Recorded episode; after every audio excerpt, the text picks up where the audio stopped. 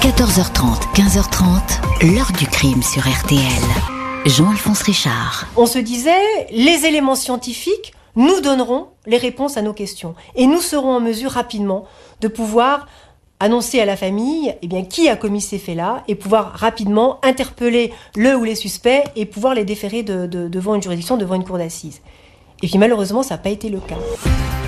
Bonjour, 32 ans que la mère de Carole Solticiac attend une réponse à une question qui depuis toutes ces années lui a ôté le sommeil. Qui a violé et tué sa fille de 13 ans à l'automne 1990 dans un bois de Saône-et-Loire? Les investigations devaient être faciles, rapides, mais elles se sont perdues au carrefour des hypothèses. Une bande de désaccès un habitant du coin, un tueur en série ou bien un crime qui est associé à l'affaire des disparus de l'autoroute A6 14 jeunes femmes tuées ou disparues dans un rayon de 200 km entre 1986 et 1997. Toutes ces pistes vont rester en pointillés. Deux suspects vont apparaître, mais aucune certitude du côté de la justice. 32 ans après, sans doute, une lueur d'espoir. Enfin, mi-novembre 2022, le pôle judiciaire national dédié au cold case a annoncé qu'il reprenait ce dossier qui renferme peut-être, et ce depuis le début, la clé de l'énigme. Est-on passé à côté des bourreaux de la collégienne? Question que nous allons poser à nos invités, parmi lesquels la maman de l'adolescente. 14h30, 15h30. L'heure du crime sur RTL. Dans l'heure du crime aujourd'hui, nous rouvrons le dossier Carole Solticiac, une affaire non élucidée. À l'automne 1990, cette collégienne de 13 ans va être découverte assassinée dans une forêt de Saône-et-Loire. Elle avait disparu depuis moins de 24 heures. Dimanche 18 novembre 1990, aux alentours de 10 heures, un chasseur qui arpente le bois de Roselay, à la lisière de l'étang de Ramus, à une quinzaine de kilomètres de Mont-Solémine, est surpris par une forme en partie dissimulée par les feuilles mortes. Il s'agit bien d'un corps humain, une jeune fille ou une jeune femme dénudée à qui on a tenté de mettre le feu. Autour de son cou, on distingue un lien, une espèce de sangle qui a dû servir à l'étouffer.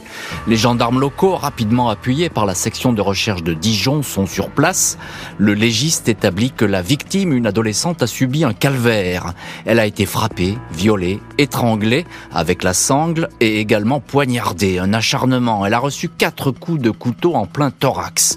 Les gendarmes de Mont-Solémine font instantanément le rapport avec le signalement de la disparition d'une collégienne de 13 ans. Carole Solticiac. La veille, après 17h30, ses parents, Betty Solticiac et son mari Jean-Luc, se sont inquiétés de ne pas la voir rentrer. Ils habitent un pavillon dans une ancienne cité minière du quartier du Vernois. L'après-midi, Carole a fait des courses dans les boutiques de Monceau. Elle a même acheté un cadeau pour sa mère. Elle était accompagnée d'un copain de classe qui lui a dit au revoir à seulement 200 mètres de chez elle, non loin d'une cabine téléphonique. L'alerte a été donnée vers 19h. Les parents ont passé presque toute la nuit à la rechercher dans les rues de la commune. La mère de Carole Solticiac reconnaît les quelques bijoux que lui présente le médecin légiste, tout comme elle reconnaît le corps de sa fille devant lequel elle s'effondre. Les gendarmes sont bien décidés à arrêter au plus vite le ou les auteurs du crime.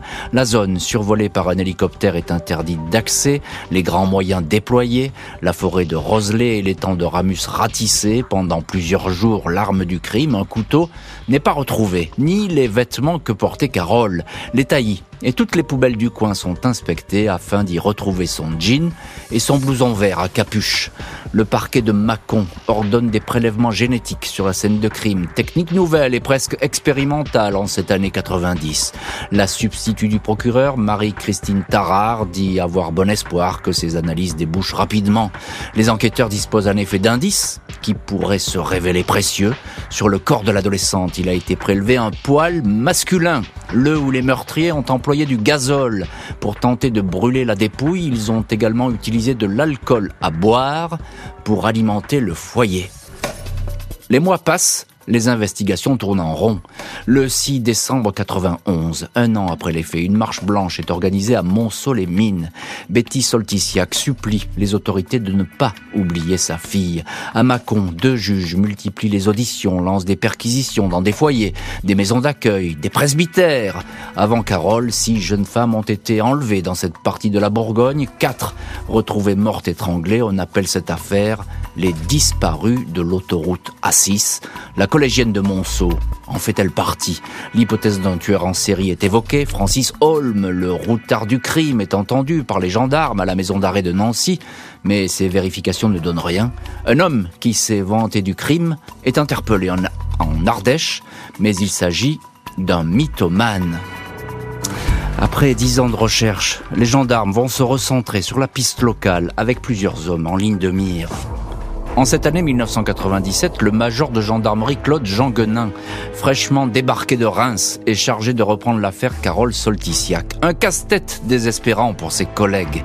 Le gendarme relie note toute la procédure. Il avait déjà travaillé sur le dossier Holm quand il était en poste dans la Marne. C'est lui qui va aller le rencontrer en prison. On ne peut pas dire avec certitude qu'il était présent dans la région le jour du meurtre, conclut-il. Le major se concentre sur la piste locale. En 2000, les enquêteurs rapprochent le crime d'un autre qui lui ressemble, celui quatre ans plus tôt de Christelle Maillery, 16 ans, au Creusot, près de Monceau. À l'époque, un témoin a décrit un suspect d'une vingtaine d'années, 1m80, mince, cheveux mi-longs, assez clairs, jean et blouson qui ressemble au chanteur Renaud. Un homme qui correspond à cette description a longtemps vécu à. On Le 17 novembre 90, jour du meurtre, l'individu était bel et bien en ville. Il a retiré de l'argent. Fait curieux, une semaine après le crime, cet homme a plaqué femme et enfant est brutalement déménagé. Ce suspect qui apparaît dans les dossiers Maillery et Solticiac est placé en garde à vue, il nie les faits.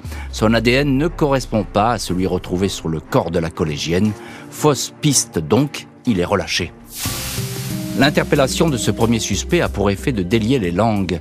Deux nouveaux individus intéressent les gendarmes. François I et Alain L avaient 21 et 22 ans à l'époque des faits. Deux jeunes marginaux du coin qui traînaient avec la bande des Gautrets, un quartier de Mont-Solémine à 5 km du domicile de la famille Solticiac. François I et Alain L étaient inséparables, surnommés Yago et le Sphinx. Ils passaient le plus clair de leur journée à boire de l'alcool et à fumer des joints. La bande des Gautrets traîne dans le bois de Roselay et squatte une ferme abandonnée, à 300 mètres à peine du lieu du crime. Le major Jean Guenin, qui pilote les investigations, apprend que l'un des deux suspects, le Sphinx, a toujours été obsédé par cette affaire. Malgré le temps écoulé, il en parle encore. Il lui arrive même de pleurer. Les deux, désormais trentenaires, sont placés en garde à vue. Le Sphinx est transporté sur les lieux, dans le quartier du Vernois où Carole a disparu. Il s'arrête à 10 mètres, près de l'endroit où on l'a vu vivante la dernière fois. Il confie qu'il avait ce soir-là une bouteille de whisky avec lui, information jamais diffusée dans les journaux. Il dit s'en être servi pour accélérer le feu et permettre au gazole de s'embraser. 9 et 10 novembre 2000, François I et Alain L sont mis en examen pour viol sur mineur et homicide. Ils sont écroués, l'un à la maison d'arrêt de Dijon, l'autre au centre de détention de Varennes-le-Grand. Les gendarmes n'excluent pas la présence d'un troisième homme. Sur la scène de crime, les suspects ont effectivement affirmé qu'il n'était pas seul. Cette double arrestation conforte les Solticiacs dans leur sentiment premier, à savoir que le meurtrier est du coin et connaît parfaitement les lieux. Au journal Libération, Betty Solticiac dit qu'avant ses mises en examen, elle s'interrogeait pour savoir si sa fille avait souffert. Elle a désormais de sombres certitudes. Ils n'ont pas seulement tué ma fille, ils ont tué toute une famille, déclarera la maman au journal de Saône-et-Loire. Malgré les certitudes de la maman, la justice va décider qu'il y a des doutes sur l'état mental des suspects.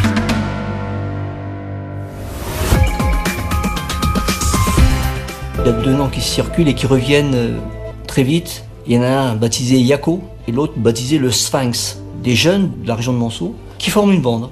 Ils parlent souvent de l'affaire Carole. Tous les ans, au mois de novembre, il pleure, on ne sait pas pourquoi. Il a comme s'il avait un fardeau dont il voulait se soulager. 27 juin 2001, les avocats de François I et Alain L demandent la remise en liberté de leurs clients. Les deux hommes, des marginaux, ont avoué leur implication dans le crime, mais ils sont depuis revenus sur leurs propos. Ils souffriraient de troubles psychiatriques, auraient raconté n'importe quoi aux gendarmes. Les deux suspects sont libérés. La cour d'appel de Dijon indique que les deux hommes avaient été placés en détention malgré leur pathologie psychotique de type schizophrénique. Ils restent néanmoins mis en examen et sont placés sous contrôle judiciaire. La mère de la collégienne a tout le mal du monde à accepter à comprendre cette décision. Elle n'accepte pas que les meurtriers présumés de sa fille puissent se balader en ville. Le dossier Solticiac retombe dans une impasse. Les juges n'ont cessé de se succéder pour conduire les investigations. Un premier muté, une deuxième décédée, un troisième magistrat assurant une sorte d'intérim avant qu'un quatrième soit désigné. Autant de freins qui ralentissent la procédure. La famille Solticiac, qui a rejoint l'association Christelle, une des victimes du dossier de l'autoroute A6, redoute que la procédure soit oubliée ou qu'un non-lieu soit prononcé. En 2013, elle avait ainsi déploré que des scellés aient été égarés lors de l'enquête. Certaines pièces avaient disparu pendant 18 ans, retrouvées lors d'un déménagement de certains objets du palais de justice de Mâcon à celui de Chalon-sur-Saône. Les proches de la collégienne vont être contraints à l'attente jusqu'à ce qu'un solide espoir que l'enquête redémarre apparaisse. Lundi 14 novembre 2022, soit 32 ans, presque jour pour jour après la mort de la collégienne Carole Solticiac, le parquet de Nanterre annonce que le pôle judiciaire dédié au cold case, les affaires non classées, va reprendre à son compte la procédure. La mère de Carole, Betty Solticiac et son avocat, maître Didier Seban, avaient appelé de leur vœu ce transfert, meilleur moyen à leurs yeux de faire avancer les choses. Nouveaux juges, nouveaux enquêteurs. Depuis 2002, suspects sont mis en examen mais n'ont jamais eu de compte à rendre à la justice aucun procès n'a été ordonné. Les deux hommes sont aujourd'hui les plus vieux mis en examen de France. Les expertises ADN menées sur les deux suspects ne se sont pas avérées concluantes. Il reste cependant de troublantes présomptions, notamment les déclarations faites aux gendarmes après leurs interpellations, évoquant des détails que seul un familier de la scène de crime aurait pu connaître. Le pôle de Nanterre, à la lumière des progrès de la recherche génétique, pourrait demander de nouvelles expertises ADN. Un espoir donc, le pôle des Colcays, espoir pour la mère de la collégienne qui, malgré le temps écoulé, a toujours une ferme conviction. Betty Solticiac se félicite que le dossier de la mort de sa fille soit repris par le Paul Colcase. Dans une interview accordée au journal de Saône-et-Loire, elle déplore toutefois des erreurs commises dès le début de l'enquête. La mère de Carole demeure persuadée que les deux hommes mis en examen en 2000 sont bel et bien les bourreaux de sa fille. Je le sens dans mes tripes, tout comme j'ai senti les quatre coups de couteau dans mon corps le soir où ma fille a été poignardée et qu'on l'a cherchée. Betty Solticiac espère toujours un possible procès qui permettrait à la famille de faire son deuil. Carole n'avait que 13 ans. En cette année 2022, elle aurait dû fêter ses 45 ans, indique la maman. On en a ras-le-bol d'attendre. Ce n'est pas humain. L'heure du crime, présenté par Jean-Alphonse Richard sur RTL.